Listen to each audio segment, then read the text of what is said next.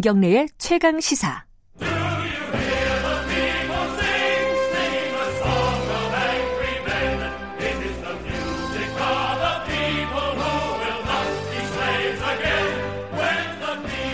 네, 우리 사회의 중요한 이슈들을 진보의 시각으로 들여다보는 시간입니다. 진보의 향기. 홍세와 장발장 은행장 나와 계십니다. 안녕하세요. 안녕하세요. 이 노래 레미제라블 들을 때마다 야참 네. 선곡이 절묘하다.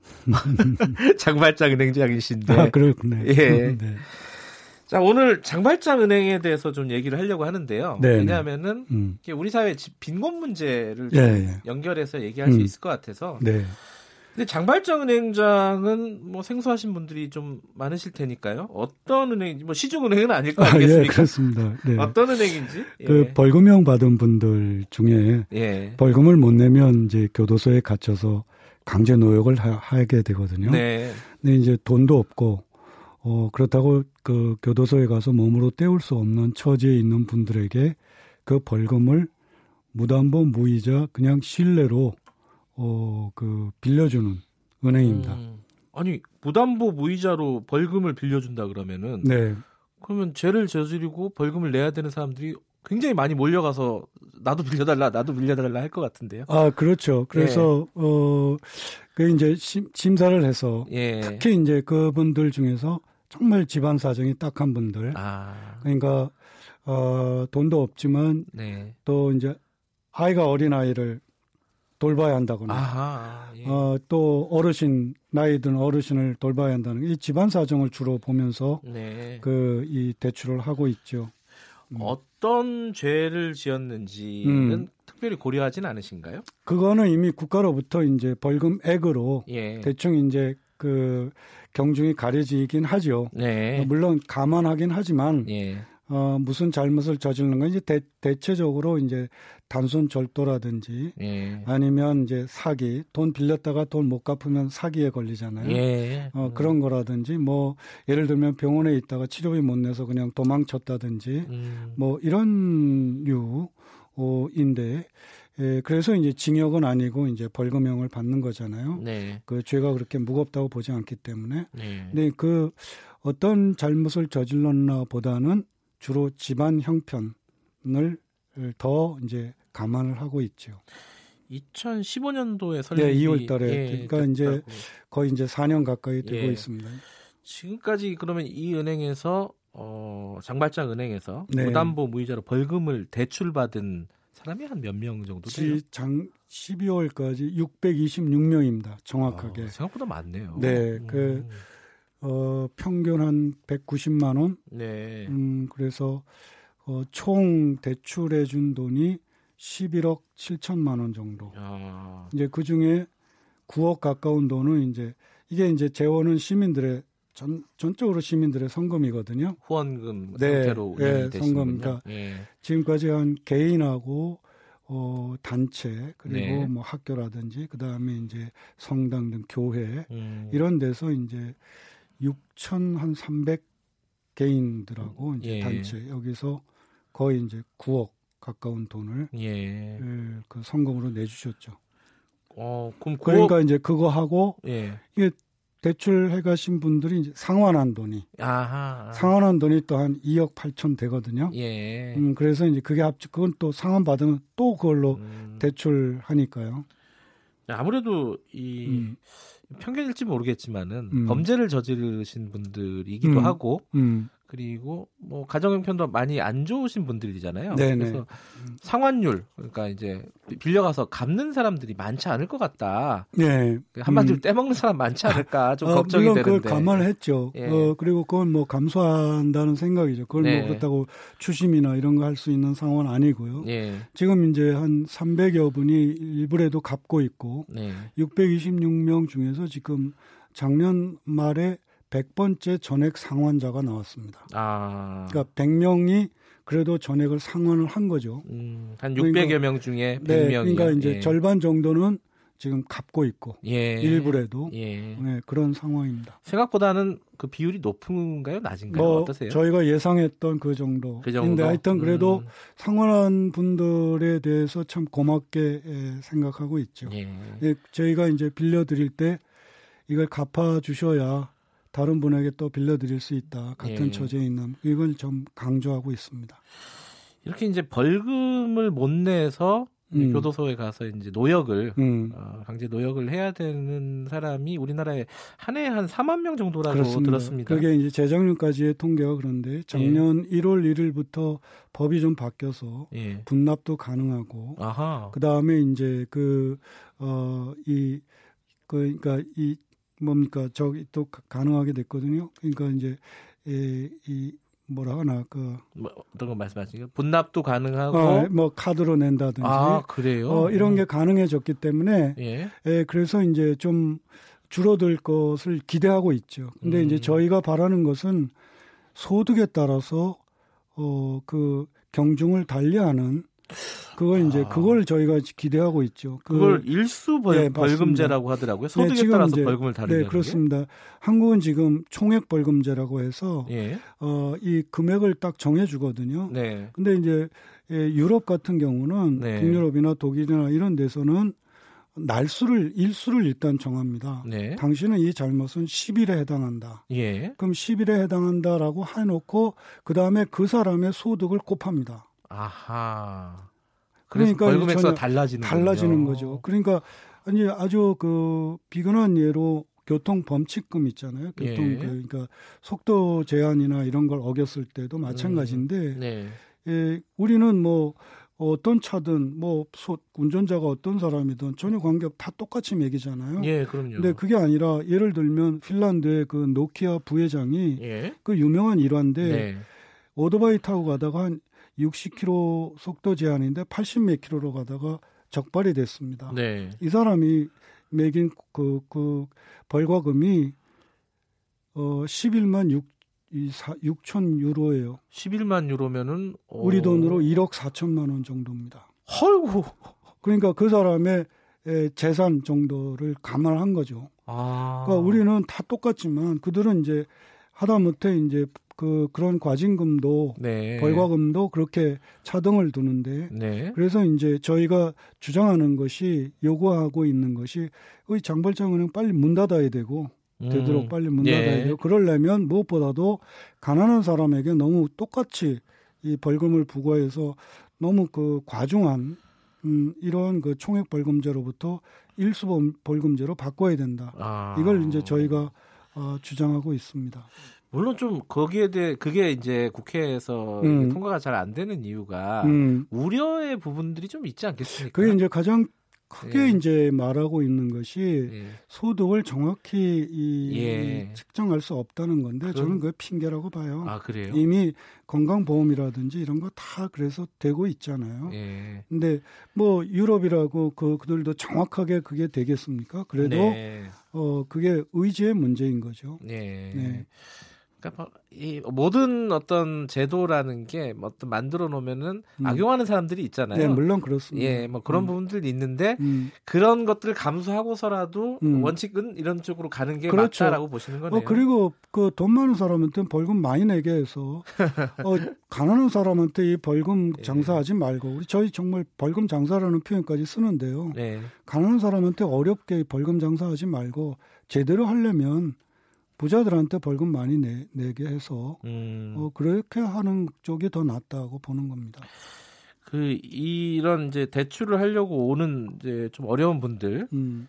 많이 이제 시, 직접 보실 거 아닙니까, 그죠? 그러니까 주로 이제 이 그 메일로나 아 서류상으로 아, 많이 서류상으로 주로 합니다. 우리나라에 이런 음. 가난한 분들, 음. 어, 빈곤층이라고 할 수 있죠. 그런 분들이 아, 우리가 생각하는 것보다 굉장히 많죠. 잘 안 보이죠. 그러니까, 그러니까 거의 눈에 안 보이니까요. 잘. 네. 그러니까 지금 조금 말씀하셨듯이 예. 어, 벌금을 못 내서 교도소에 가는 분들이 1년에 4만 명이 넘는다는 이 현실이 예. 그것이 일정 정도 말해주는 부분이 있죠. 잘안 음. 보이잖아요. 네. 어, 실제로 인권 운동을 하는 이제 장발장은의 인권연대에서 같이 하고 있는데요. 네. 어, 그 이걸 처음 이제 계기가 어, 그 교도소에 갇혀 있는 수용자들을 위한 인문학 강좌를 열었었습니다. 네. 네. 그랬는데 거기에 수강하는 분들 중에 바로 이제 벌금 못 낸 분들이 너무 많이 있었던 거예요. 아. 그러니까 이런 걸 통해서 이제 알게 되고 예. 그걸 더 이제 조사하게 되고 그랬던 그 과정이 음. 있었습니다. 이런 이제 빈곤층을 위한 사회적인 어떤 제도들이 여러 가지가 있지 않겠습니까? 음, 음. 근데 그 중에 하나가 물론 이건 딱 빈곤층하고 100% 연결되는 부분은 아니지만은 음. 연관된 부분이 최근에 이제 우리 사회의 가장 큰 네. 어떤 논란 중에 하나가 이제 최저임금이 있어요. 네네. 네. 최저임금이 여러 가지 논란들을 겪어서 지금은 음. 누가 어떻게 결정하느냐 가지고 또 논란을 벌이고 있어요. 네, 네 그렇습니다. 이, 그, 이제 속도가, 인상 속도가 너무 빨랐다. 뭐 이런 음, 얘기도, 음. 논쟁도 있었고요.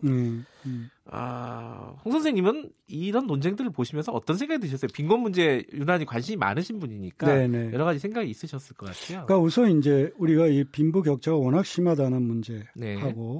어, 그래서 어, 이 진위계수도 굉장히 높지 않습니까? 네. 어, 그런 거하고, 그 다음에 이제 최저임금과 관련해서 제가 말씀드리고 싶은 것은 이른바 국민소득, 총소득 중에서 노동소득에 차지하는 그 비율입니다. 네. 그러니까 노동소득 이, 이 분배율. 예. 그러니까 이 자본소득과 노동소득 사이의 이 분배율로 예. 볼때 저희가 어, 이 20년을 보면 네. 어, 이 20년 동안에 10%가 노동소득 분배율이 줄어든 겁니다. 네. 그리고 OECD 평균에 비해서도 5%가 적고요. 네. 그 얘기는 뭐냐? 결국 노동소득이 최저임금 문제뿐만 아니라 음. 노동소득 전반적으로 노동자들이 가져가야 될 소득이 적어도 OECD 적다. 평균에 비하면 80조 내지 90조가 부족하다는 거예요. 음. 뭐 이런 점도 좀 전체적으로 보면서 네. 얘기를 해야 되는 거고, 예. 그러니까 그런 점에서 자본소득이나 임대소득 이렇게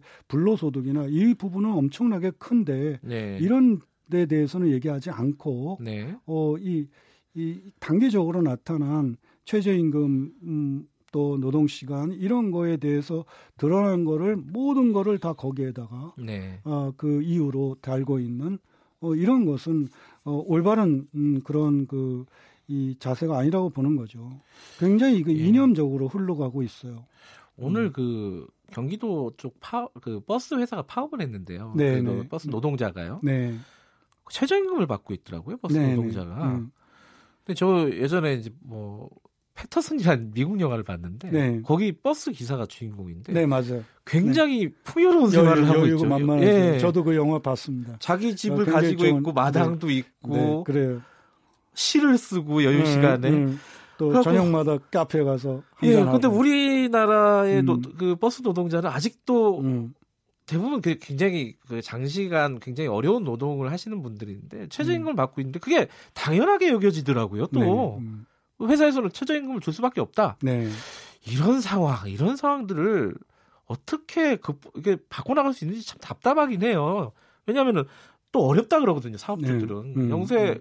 버스 회사 뭐 영세한 분들도 있고 아닌 분들도 있겠지만은 음. 어쨌든 영세 상공인들 자영업자들 어렵다고 난리거든요 또. 그러니까 이게 어떻게 해야 됩니까 이거? 자영업자 관계로 되게 이제 이걸 몰아가고 있는데, 네. 그러니까 을과 을의 이, 경, 이 싸움으로 갈등으로 만들어 버렸잖아요. 네. 갑은 슬쩍 없어진 거예요. 네. 그러니까 이 예를 들면 구조적으로 가장 중요한 문제 중에 하나는 좀 임대료지 않습니까? 네. 자영업자가 우선 너무 많다는 거. 네. 이 구조적인 문제인 거죠. 네. 한국이 자영업자가 세계에서 제일 많지 않습니까? 네. 이 구조적인 문제 하나하고 그다음에 그러니까 경쟁이 너무 심하잖아요. 네. 골목만 봐도 편의점만 봐도 한 건너 건너서 또 있을 정도로 어, 그렇게 심한 데다가 그런 데다가 임대료는 임대료대로 비싼 이 문제에 대해서 더 중요하게 그 요인을 봐야 되는데 음. 바로 이제 그 최저임금 올린 거 이걸로 바로 그냥 단기적인 그 반응으로 어, 몰아가고 있는 이런 점에서 지금 어, 문재인 정부에서 또다시 이렇게 자꾸 흔들리는 어, 좀 장기적인 전망으로 나가야 되는데 그러지 못한 아쉬움이 안타까움이 있죠. 자영업 대책 같은 것들도 좀 같이 좀 병행하는 모습을 보여줬으면 좀 나았을 것 같기도 네네, 하고 좀 네. 약간 뒤늦은 생각이 들긴 해요. 그렇죠. 예. 그렇습니다. 사실 이 자영업 문제나 이런 부분들도 계속 얘기를 해야 되는데 오늘 여기까지만 얘기를 네, 네, 해야겠네요. 네, 어쨌든 어, 장발장은행과 어, 빈곤 문제에 대해서 네. 간단하게 짚어봤는데 다음 시간에 계속 좀 이어가 보도록 하겠습니다. 네. 고맙습니다. 네, 수고하셨어요. 홍세화 장발장 은행장과 말씀 나눴습니다. KBS 일라디오 김경래 최강 시사 듣고 계신 지금 시각이 8시 45분입니다.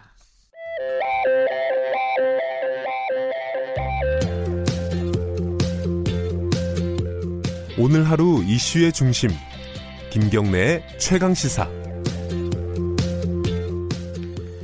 네, 우리 사회 갑질 문제. 아, 뭐 작년 한 해 동안 굉장히 큰 문제로 보도도 되고 어, 사람들이 관심 많이 가졌었는데요. 이 대학 사회에서의 갑질 이것도 해결되지 않는 고질 중에 하나입니다. 우리 사회에. 아, 주로 이제 교수들이 대학원생들을 상대로 하는 갑질들이 많이 있죠. 음, 대학원생들을 자기 뭐 비서처럼 뭐 좀 심하게 얘기하면 어, 하인 하인처럼 이렇게 부려 부리는 경우도 있고 심지어 돈을 또 뺏는 어, 구조적으로 그런 방법도 있다 그런 갑질도 있다고 합니다. 여러 가지 갑질을 당하고 있는 그런 대학원생들이 굉장히 많은 상황에서 대학원생 119라는 게 생겼다고 하네요. 거기에서 사무국장 맡고 있는 어, 전국 대학원생 노동조합에서 사무국장 맡고 있는 신정욱 씨 전화로 연결돼 있습니다. 대학원생 119의 스태프이기도 합니다. 안녕하세요. 예, 안녕하세요. 아, 제가 앞서서 대학원생 119라고 말씀을 드렸는데 이게 예, 예. 뭔지 간단하게 좀 설명해 주시겠어요? 예, 어, 각종 교수 갑질이나 네. 어, 성폭력 그리고 뭐 노동 착취 이런 것들을 겪은 대학원생들이 네. 어, 자신의 고충을 이제 제보하시면 상담을 해드리고 음. 같이 향후 이제 대응까지 모색할 수 있는 그런 플랫폼입니다. 언제 생겼어요 이게? 어 지난 3일이요. 아 생긴 지 얼마 안 됐군요. 네. 벌써부터 이렇게 좀 상담이나 이런 게 들어옵니까? 어떻습니까? 어, 네 계속 어 지금 들어오셔가지고 아 그래요? 어, 이제 서서히 말씀을 좀 해주시고 계시는 단계예요. 어, 뭐 이게 뭐 공개하지 못하는 부분도 있겠지만은 네. 어, 어떤 사례들이 있는지 그 상담하셨던 사례라든가 이런 부분들 중에 네. 말씀해 주실 게 있으신가요? 어, 한 두 가지 정도 말씀드리면 네. 어, 일단 교수가 그 자기가 소속된 연구소에 네. 기부금을 내지 않으면 뭐 졸업시키지 않겠다. 뭐 이런 협박을 한 사례도 대학원생들한테 기부금을 받아요? 네. 아. 그리고 그건 좀 특이한 뭐, 값이네. 참. 그다음에 뭐 자녀의 방학 숙제나 예. 뭐 대입 자기소개서 이런 것들을 대학원생들에게 시킨 사례도 있었습니다. 아, 자녀의 어떤 일을 어, 숙제 네. 같은 거를 대학원생들에게 시킨다. 네. 아, 예전에 제가 직장 다닐 때 직장 상사가 아, 그런 거를 직원들한테 시키는 건 좀 봤어요. 네. 아, 네. 대학원생들한테도 그런 걸 시키는 거구나. 이 지금 어, 사무장님도 어, 네. 대학원생이신가요? 어, 저는 대학원 수료 상태입니다. 아, 수료. 아, 네. 아직 논문 쓰고 계시군요. 네. 빨리 쓰기를 바라시, 바라고요. 네. 자, 근데 이 이제 저는 대학원을 안 다녀봤어요. 네. 이 대학원 사회에서 갑질이라는 게 어느 정도입니까 이게 어떤 것들이 있어요? 아까 말씀하신 어, 그런 것들도 있겠지만 되게 일상적으로 벌어지는 갑질이 있지 않겠습니까? 네, 네. 일단 저희 학생들이 느끼기에는 네. 일단 교수들이 갖고 있는 그런 어, 힘 이런 것들이 굉장히 막강하다라고 많이 느껴요. 예. 일단은 어, 만약에 대학원생들이 이제 교수들이 하고 있는 다양한 갑질 아까 제가 뭐 예. 뭐 말씀드렸지만 그런 갑질들을 이제 저항을 하겠다, 뭐 네. 좀 자기 목소리를 내보겠다라고 공공연, 공공연하게 얘기를 해버리면 네. 대학원생들의 논문 특히 논문 심사 권한을 교수가 갖고 있다 보니까 예. 그거를 질질 끌어버려요. 그러면 예. 학생들은 어쨌거나 학위를 받아야 되고 논문을 써야 되는 입장이다 보니까 예. 그런 오히려 자기 목소리를 내는 데 있어서 정말 많은 용기가 필요하거든요. 예.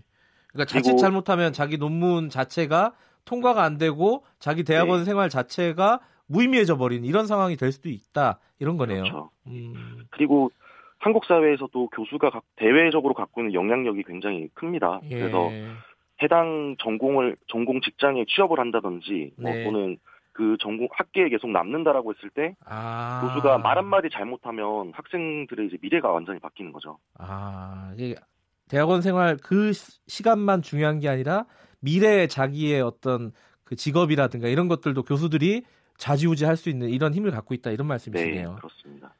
그러다 보니까 교수들이 뭐 아까 말씀하신 뭐 자녀들의 숙제 같은 걸 시킨다 뭐 이런 것도 네. 있지만은 거의 뭐 제, 저도 학교 다닐 때 보면은 이 대학원생들을 비서 부리듯이 부리지 않습니까?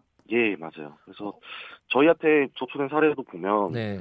교수가 주말에 이제 사적인 동호회 자리 같은데 대학원생 조교를 불러요. 예. 그래서 각종 잡일을 시켜놓고 그러니까 뭐 식권 한 장 주고 그냥 보내는 거죠. 네, 그런 사례들도 있고 예. 정말 많은 사례들이 있습니다. 이 특히 이제 돈을 이게 왜냐하면 대학원생들이 연구실에서 이제 일을 하면은 일정 정도 프로젝트나 이런 데서 돈을 받지 않습니까, 그죠? 네, 맞아요. 그런 돈을 교수들이 또 도로 가져가는 경우들도 많다면서요? 예, 소위 이제 pay, 저희는 payback이라고 부르는데요. 아, 그리고 불리는 용어가 있어요, 심지어? 네. payback. 아, 네. cashback 같은 거네요.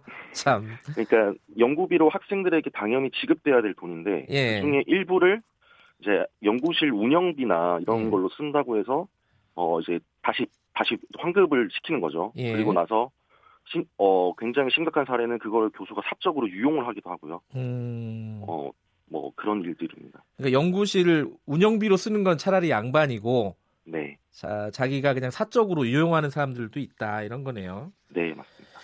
그게 좀 본질적으로는요. 이, 네. 이 조교들, 뭐 대학원생들이 네. 어떤 노동자로서의 권리를 좀 인정받아야지 이게 해결되지 않느냐. 왜냐면 노조 같은 게 만들어지고 이러면은 좀 달라지잖아요. 네, 그렇죠. 근데 그게 안 되는 이유가 뭐예요? 우선 제가 생각하기로는 네. 우리 사회가 오랫동안 이제 학생과 노동자를 네. 이분법적으로 되게 생각을 해왔던 것 같아요. 음... 그러니까 사실은 학생들은 대학 밖에서 뭐 아르바이트나 뭘 할 때는 당연히 노동자로 취급을 받는데 예. 또 대학 내에서 내가 학생 신분을 가지고 뭔가 일을 한다고 했을 때는 네. 그런 그러니까 그런 보장을 전혀 권리 보장을 못 받는 거죠. 네. 그 단적인 예로 지금 각 대학에서는 근로장학이라는 제도를 시행을 합니다. 네네. 노동을 하면 근로를 하면 당연히 임금을 받아야 되는데 예. 그걸 장학으로 준다라는 거죠. 아. 예. 근데 이게 이제 어떤 우리 한국 사회 갖고 있는 어떤 지배적인 문화 그리고 음. 제도적인 설계가 그렇게 되어 있다라고 저는 생각합니다. 학생들을 노동자라고 인정하기를 좀 싫어하는군요. 네. 네. 근데 이게 한편 저희 이거는 좀 여쭤보고 싶었는데 교수님들이요. 네. 사, 밖에서 보면은 굉장히 좀 근엄하시고 네. 지성인 아니겠습니까, 그죠? 네. 근데 학교 안에서는 왜 자꾸 이런 짓들을 아, 이런 일들을 하는 거죠? 물론 뭐 좋은 교수님들도 굉장히 많아요. 예. 이제 뭐 이런 안 좋은 사례들이 자꾸 알려지고 있는데 예. 제가 생각할 때는 아까 교수들이 갖고 있는 힘이 굉장히 크다라고 말씀을 드렸잖아요. 예. 근데 그 힘을 제어할 수 있는 어떤 감시나 견제 장치가 전혀 없어요. 아하. 예. 저희는 그 우스갯소리로 예. 교수가 뭐 거의 본건 본건 영주 같다 뭐 이런 음. 얘기를 되게 많이 하거든요. 예. 그러니까 그 실험실이나 또는 학과가 거의 하나의 어 그 소왕국 같은 느낌. 예. 예. 그리고 그 안에서 모든 권한을 행사를 하는데 그거를 학교 본부나 외부에서 들여다볼 수가 없어요. 아. 이런 부분이 가장 큰 문제가 아닌가라고 생각하고 있습니다. 아, 감시, 뭐 감사라도 보통 하지 않나요? 보통 일상적인 감사 기능이 있잖아요, 학교에도. 네, 이제 그 감사라는 것이 굉장히 형식적이고 요식적으로 흘러가는 음, 경우들이 많아요. 그래요. 예, 서류상으로만 감사가 된다든지. 그런데 갑질 같은 거는 서류에서 보이지 않는 거잖아요. 예. 예. 근데 지금 아까 제가 소개해 드리기로는 전국 대학원생 노동조합 사무국장님이라고 소개를 해 드렸어요. 예, 그럼 노동조합이 있다는 거는 어, 예. 어떻게 되는 거죠? 노도 노조에 여기 가입한 사람들이 어느 정도 돼요? 어, 저희가 한 200명 정도입니다. 아, 미미하군요, 아직. 네, 그렇습니다. 예, 열심히 좀 하셔야겠네요. 네. 근데 이 대학원생들, 이, 네. 이런 갑질을 당하고 이게 억울하다, 뭔가 네. 좀 해결하고 싶다, 부당한 네. 일을 당하고 있다, 이러면은 어떻게 해야 됩니까? 119에 신고를 하면 됩니까? 대학원생 119에? 일단, 뭐, 예. 고전적인 방식은 네. 대학 내에 있는 뭐 인권센터나 국가인권 이런 데 제보하는 방법도 있고요. 예. 근데 저희가 굳이 대학원생 119라는 조직을 새롭게 만든 이유는 네. 일단은 정말 좀 실명 그 피해가 너무 커서 내가 실명으로 이거는 꼭 제보해야겠고 반드시 해결해야겠다라고 하시는 분들은 네. 저희가 내부에 이제 법률 전문가들이 또 있으세요. 아 그래요? 음. 예. 그분들께서 이제 법률 자문을 해서 실질적으로 어떤 법적인 대응이나 이런 것들을 모색을 합니다. 네. 근데 그것 외에 나는 그렇게까지 하고 싶지는 않, 지만이 문제는 뭐 좀 상담을 하고 싶다. 네. 익명으로. 네. 그런 분 이제 분들은 저희가 상담도 해드리고 그리고 음. 그분들의 사례를 저희가 이제 모아서 네. 유형화해서 이거를 어 계속 좀 사, 우리 사회에 알리고 그리고 제도적인 변화를 좀 어, 좀 촉구해 나가는 예. 이런 목적을 좀 갖고 있습니다. 그 대학원생 119를 찾으려면 어디서 찾아야 됩니까? 이거 홈페이지에 검색하면 아니 포털에 검색하면 나옵니까? 이거? 예, 포털에서 검색하면 바로 나옵니다. 그리고 아, 그래요? 좀 더 바로 다이렉트로 오고 싶으시면 네이버 예. 밴드에 접속을 하셔서 아 밴드에 예, 예 대학원생 119 검색하시면 됩니다. 여기 익명 보장이 되는 거죠? 그렇죠. 예. 알겠습니다. 어, 좋은 활동 계속 부탁드리겠습니다. 고맙습니다. 예, 감사합니다. 신정욱 대학원생 119 스텝으로 활동하고 계시는 전국 대학원생 노동조합 사무국장님과 얘기 나눠봤습니다. 우리 사회에 이런 소왕국들이 너무 많은 것 같아요. 씁쓸하네요. 1월 10일 목요일 KBS 1라디오 김경래 최강시사 오늘은 여기까지고요. 저는 뉴스타파 기자 김경래였습니다. 내일 아침 7시 25분 다시 돌아오겠습니다.